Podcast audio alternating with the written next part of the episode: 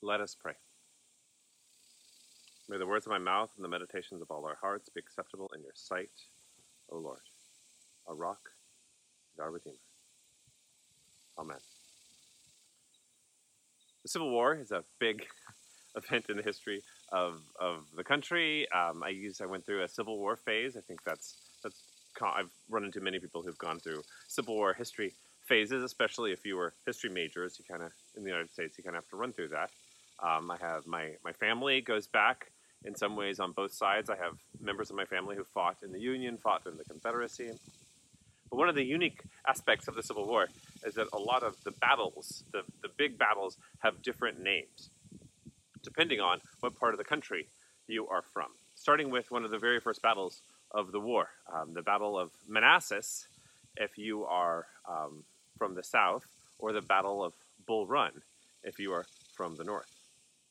The, the Northern Army, the U.S. Army, had a, a naming uh, custom of naming battles after a geographic feature of like a river or um, a lake or something like that. Whereas the South named battles after towns or especially churches nearby. So Manassas was a was a town near where the battle took place. Bull Run was a little creek near where the battle took place. And yet, um, you know, depending on where you were in the country or where you were from, you referred to it in in that that way. Shiloh, the Battle of Shiloh, one of the bloodiest battles of the Civil War, uh, was uh, has had two different names. Um, in the South, it's referred to Shiloh because there was a little Methodist church near where the battle took place, and in the North, it was known as Pittsburg Landing. There's a lot of these. Antietam was another battle in in Maryland, and Antietam or Sharpsburg in the South. It was like Antietam in the North or Sharpsburg in the South, and those kind of different different naming systems. And sometimes, you know, if you're in a in a conversation with a, a Civil War aficionado, you can you can make a little hay like, oh, you're going to refer to it as Pittsburg Landing or as Shiloh. Oh, is that Antietam or or Sharpsburg? Hmm. What does that mean? What is going on behind?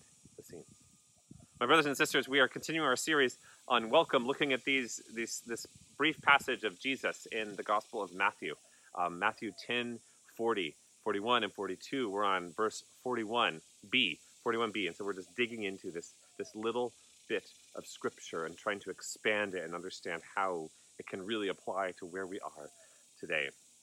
And the, the reading for today, Matthew 10, 41b, is Whoever welcomes a righteous person receives a righteous person's reward. Now, that word righteous has a, you know, has a weight in our culture. And the funny thing about the word that is translated as righteous is it's the exact same word that is translated as justice. Uh, it's a Greek word, uh, dikaiosyne. Dikaiosyne. Um, you don't have to remember that. It's just it's important to remember in general. But kind of like Manassas or Bull Run, if you're talking about justice or righteousness, usually in English, we think that you're talking about something differently. We need to remember that the languages of the Bible were languages that people did stuff with. They, they made things, they built things, they, they ordered things. A lot of the Old Testament is how to build how to build a temple or how to build the tabernacle and its dimensions and construction techniques. And engineers in the ancient world they, they paid attention to how to build things. That's why there are so many ancient structures that are still standing today. And an important thing when you're building a building is to make sure it's, it's framed square, that it's upright. Whether you're using wood or stone or brick or anything, you need it to be square if it's going to stand. If you have a building that's a little askance, it's not going to stand that well unless it's in Pisa, Italy. But it's really important. And that's what, when we talk about justice and righteousness, we go back to that root of construction a justified wall, a justified building, a right standing building. It's something that's standing upright. It's not like that. It's not like that. A painting that is, that is square, and how important that is, and how some of us are, we look at a, at a crooked painting and it, it bothers us. There's something interior to that that is that is troubling. Righteousness and justice at its root are about making things straight and square so that they can stand as they should, so that they can be as they should. Justice, in the biblical sense, is not at its root about a judge or, um, or lawyers or trials and things like that. It, it's at its root about building a house, about building the house of God in this world, about building the kingdom of God in this world. One of the most famous uh, verses in the Bible, uh, from the Old Testament especially, is Micah 6 8. Hear, O Israel, what does the Lord require of you? To do justice, to love mercy, and to walk humbly with your God. Doing justice.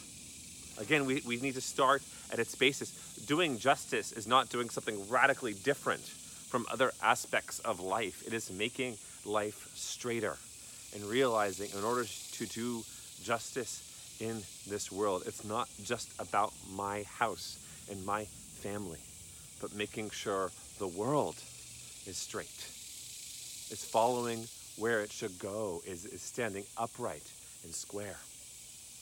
The word in Hebrew is tzedek, and it has the same kind of connotation um, of justice and righteousness. And that's why it kind of is, is translated sometimes in different ways. Sometimes, you know, Micah 6 8 is translated as to be righteous or, or to, to love righteousness in that kind of sense. And it's, it's coming from the same word, but we, we need to realize that sometimes these words that are translated from the Bible mean different things to us as well that they can be abused in our world today and filled with this ideological baggage that keeps us from understanding what Jesus is asking of us.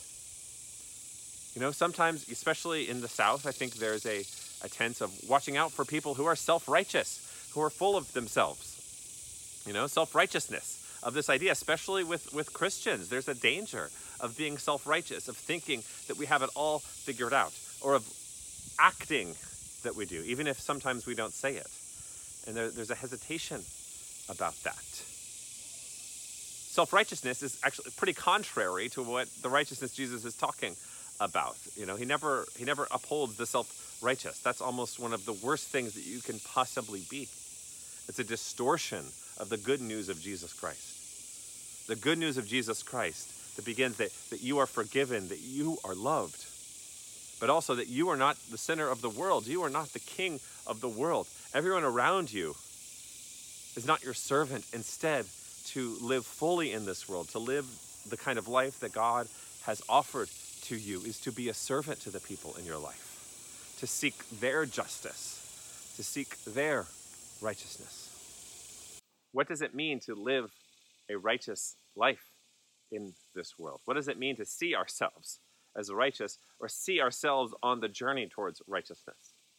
What does it mean to live a just life in this world? To see ourselves as just or on, on the journey towards justice? I think this is, it begins with the, the understanding that in some ways the world is off kilter. The world is not standing as it should. There is brokenness in this world. There's a need for a Savior in this world. We're in need of a Savior in this world. Not just us, but the people around us are in need of a Savior in this world. There is brokenness, there is hurt, there's heartache, there, there's crying and gnashing of teeth in that biblical language. There's some people who talk about justice a lot. They talk about, about social justice a lot, and it is very important to them. They lift it up as, as a central virtue in their life. There's other people, especially very online people, who see social justice as something that is is not is just misguided in general, and talk about SJWs or social justice warriors um, as a kind of like belittling term, in a way that misses out on what is what is the justice that God is seeking, not the justice that the people around us claim, not the justice that is marketed not the kind of um, justice that is put on brand advertisements of like, look how just Nike is this week, or look how just Coca Cola is this week. Jesus is not a big marketer. You know, throughout the Gospel of Mark, Jesus tells people, don't say anything about me, don't share about me, don't do this. It's, it's important to not, because Jesus knows that, that words can be distorted quickly, and the more things spread beyond the concrete reality of Christ's love, the more it can be distorted. We all have experienced that at different points in our life and in our faith of the ways that the, the message of Jesus has been distorted, has been compromised and used. Many of us have experienced ways that our own words have been distorted, and we have said something, and people heard a completely different thing. And how hard it is to that. These words that can be so filled with ideology that almost sometimes it feels like we should just let them go. There's a lot of ideology throughout the Bibles and a lot of ways of words. There's this one um, passage in the book of Judges that I think is so so fascinating, especially relevant to this idea of justice or righteousness, especially because some people may be more comfortable with justice than righteousness, and others may be more comfortable talking about righteousness than justice. But there's this passage about um, a tribe of, of Israel that's right on the border of the Jordan, and they pronounce words differently.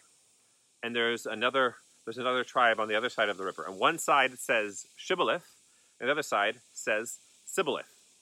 And it tells in, in the story of the judges, it says to the guards, ask them to say the word Shibboleth, to pronounce it.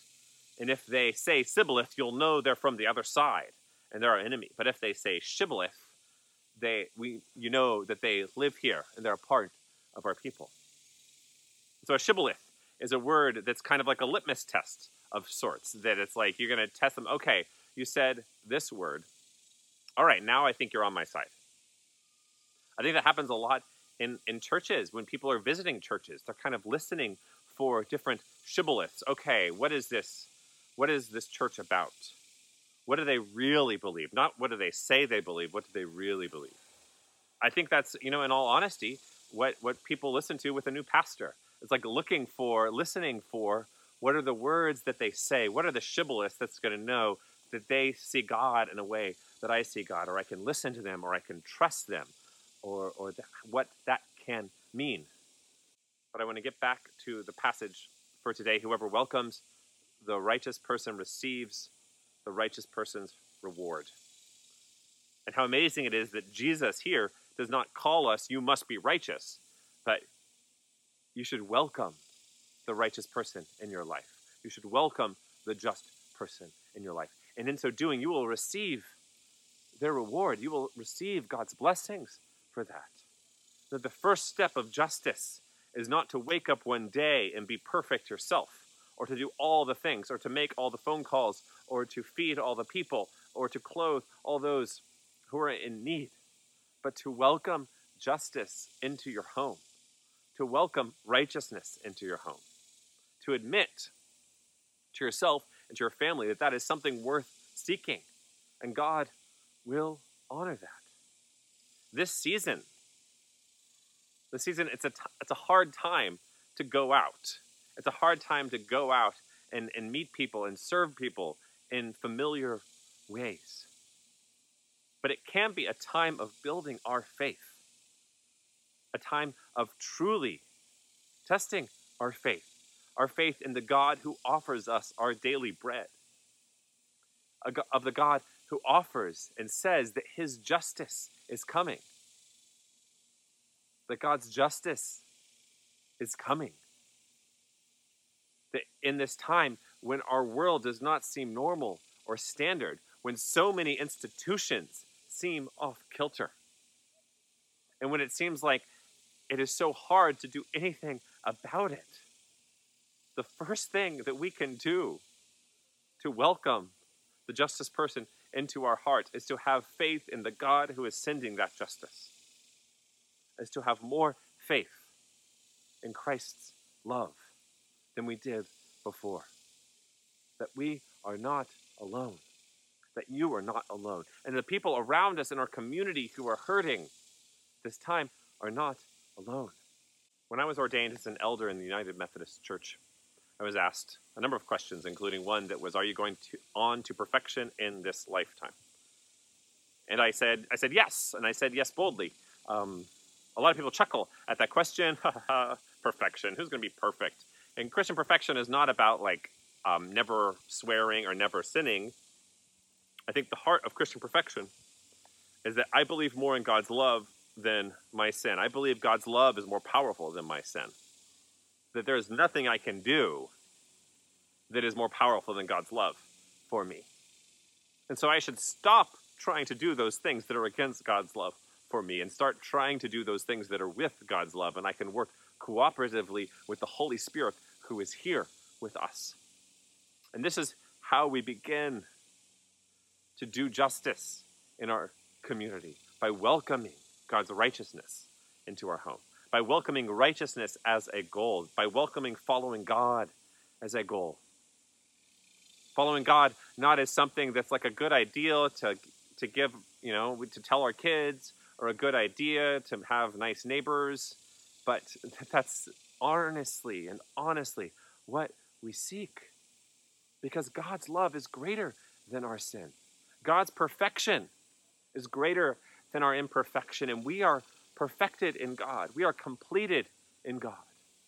We are made full in God. And that fullness and flourishing is offered not just to us, but to others. When we think it's just offered to us, that's when self righteousness takes place. That's when those misunderstandings of God's justice takes place. When we think God's justice is just for us or people like us, we misunderstand what Jesus is saying and God is offering. That God's self offering to us is total and for all, and we can be a part of that. And so, my brothers and sisters, at this time in this season, I encourage you to, to grow in your faith, to grow in your faith through prayer, through giving, through fasting, through all of these practices, to welcome righteousness as a goal. How am I being righteous today? How can I be righteous today? How can I seek justice today? How can I make something in my world a little more upright? How can I make my community a little more upright? God isn't calling us to change the world, God already did that. God is calling us to be a part of what is going on around us. This world is broken, and God is making it right. And we are offered a chance to participate in God's righteousness. In the name of the Father, and the Son, and the Holy Spirit. Amen.